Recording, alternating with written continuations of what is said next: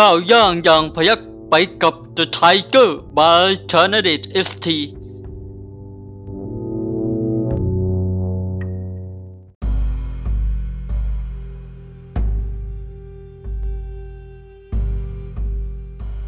ประสาสโนบาย 16 บทที่ 13 การออกคำสั่ง ว่าโดยการออกคำสั่งของผู้บังคับบัญชา อันการออกคำสั่งนั้น คือการที่ผู้นำสอนผู้ตามนั่นเอง ดังนั้น สิ่งที่ไม่ชอบทำจงอย่ากล่าว สิ่งที่ไม่ถูกต้องจงอย่าปฏิบัติ เพราะสิ่งที่ผู้นำได้กระทำคือสิ่งที่ทุกคนล้วนให้ความสนใจ หากผู้นำผ่อนผันตนแล้วออกคำสั่งกับผู้คน เช่นนี้คือการปกครองแบบเผด็จการ หากผู้นำเข้มงวดตนแล้วออกคำสั่งกับผู้คน เช่นนี้คือการปกครองแบบธรรมมาธิปไตย ดังนั้น ผู้เป็นกษัตริย์พึงสำรวมพระองค์ให้เที่ยงตรงก่อนแล้วจึงจะสามารถออกคำสั่งเพราะหากผู้นำไม่เที่ยงตรงคำสั่งก็จะได้ผู้ปฏิบัติขันคำสั่งได้ผู้ปฏิบัติ ก็จะเกิดความวุ่นวาย ดังนั้น อันมักคาแห่งการเป็นกษัตริย์ จะต้องให้ความสำคัญกับการประสาท และการออกคำสั่งก่อน ส่วนเรื่องอาญาให้เป็นอันดับรอง เพราะหากได้การประสาทแล้วให้ออกศึกดังนี้นับว่าเป็นการทอดทิ้งประชาชนแล ในด้านการอบรมวิชาการทหารให้เราขุดพดมีอยู่ห้าวิธีคือ 1. สอนให้ตาดูการเปลี่ยนพันของสัญญาณธงเพื่อให้ดูวิธีการโยกย้าย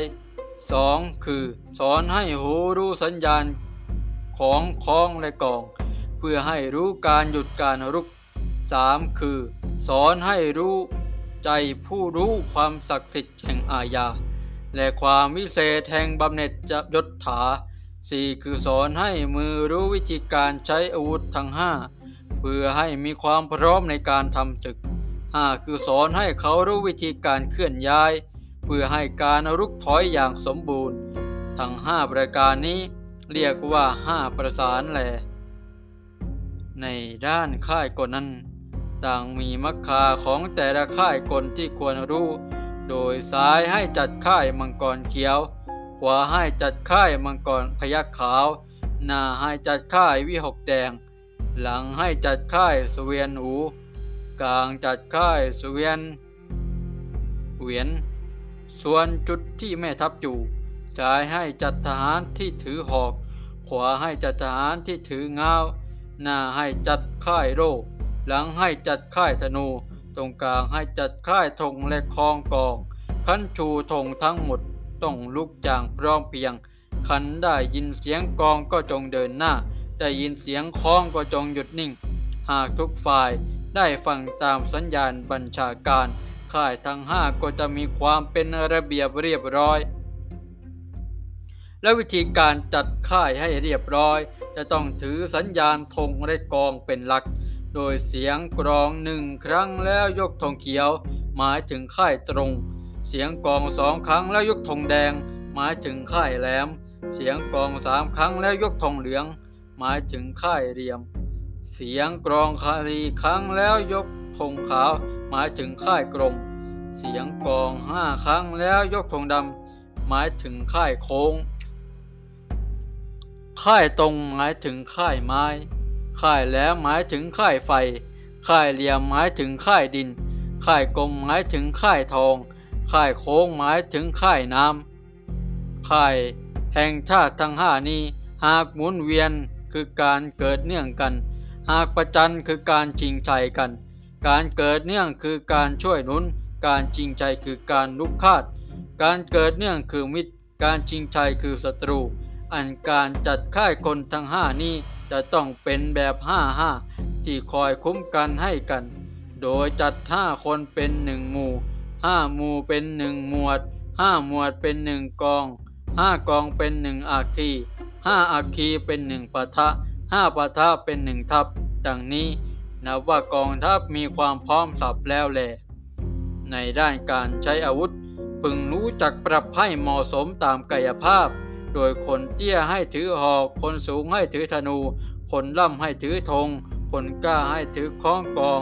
คนอ่อนให้ส่งสเสบียง คนชราให้เป็นเสนาธิการ ทุกฝ่ายต่างให้การสนับสนุนกันและกัน ทุกฝ่ายต่างให้การคุ้นเคยกัน และกัน เสียงกองหนึ่งหมายถึงให้จะทับ เสียงกองสองหมายถึงให้ฝึกฝน เสียงกองสามหมายถึงให้ทานอาหาร เสียงกองสี่หมายถึงให้เข้มงวด เสียงกองห้าหมายถึงให้เตรียมเดินทัพ ฝั่งกองสดับคล้องแล้วยกธงเป็นสัญญาณ ออกทัพอย่างมีลำดับ เสียงกองโหมกระนำหนึ่งครั้งสามตรบธงชวัดโบกสะบัดพัดพลิ้วผู้ยกทัพออกบุกก่อนให้รางวัล ผู้ขาดกลัวถอยหนีก็ทำการประหาร นี่ก็คือการออกคำสั่งแล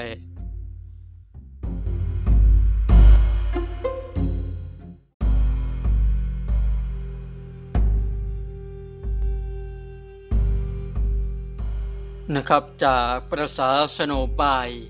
16 บทที่ 13 นะครับ ว่าโดยการการออกคำสั่งนะโดยการสั่งสอนผู้ใต้บังคับบัญชานะครับนะโดยที่สำคัญก็คือนะครับผมผู้บังคับบัญชาหรือผู้นำเนี่ยจำเป็นที่จะต้องเป็นแบบอย่างที่ดีนะครับ ให้กับลูกน้อง นะให้กับผู้ใต้บังคับบัญชานะครับ จึงจะเพิ่มความน่าเชื่อถือของผู้บังคับบัญชานั้นนะครับและทำให้คำสั่งคำส่องสอนนะครับของผู้บังคับบัญชานะของผู้นำมีความหมายนะครับ และผู้ใต้บังคับบัญชานะจะจึงจะปฏิบัติตามนะครับ และในลักษณะคำสั่งนั้นต้องมีความชัดเจนครับมีระดับเป็นขั้น เป็นตอนนะครับผมนะโดยทั่วไปนะครับการทหารในอดีตนะครับ ก็ใช้ธงนะใช้คล้องกองนะครับเป็นสัญญาณนะครับในการส่งสัญญาณบุก การเดิน การถอยนะครับนะนะครับ ต้องเป็น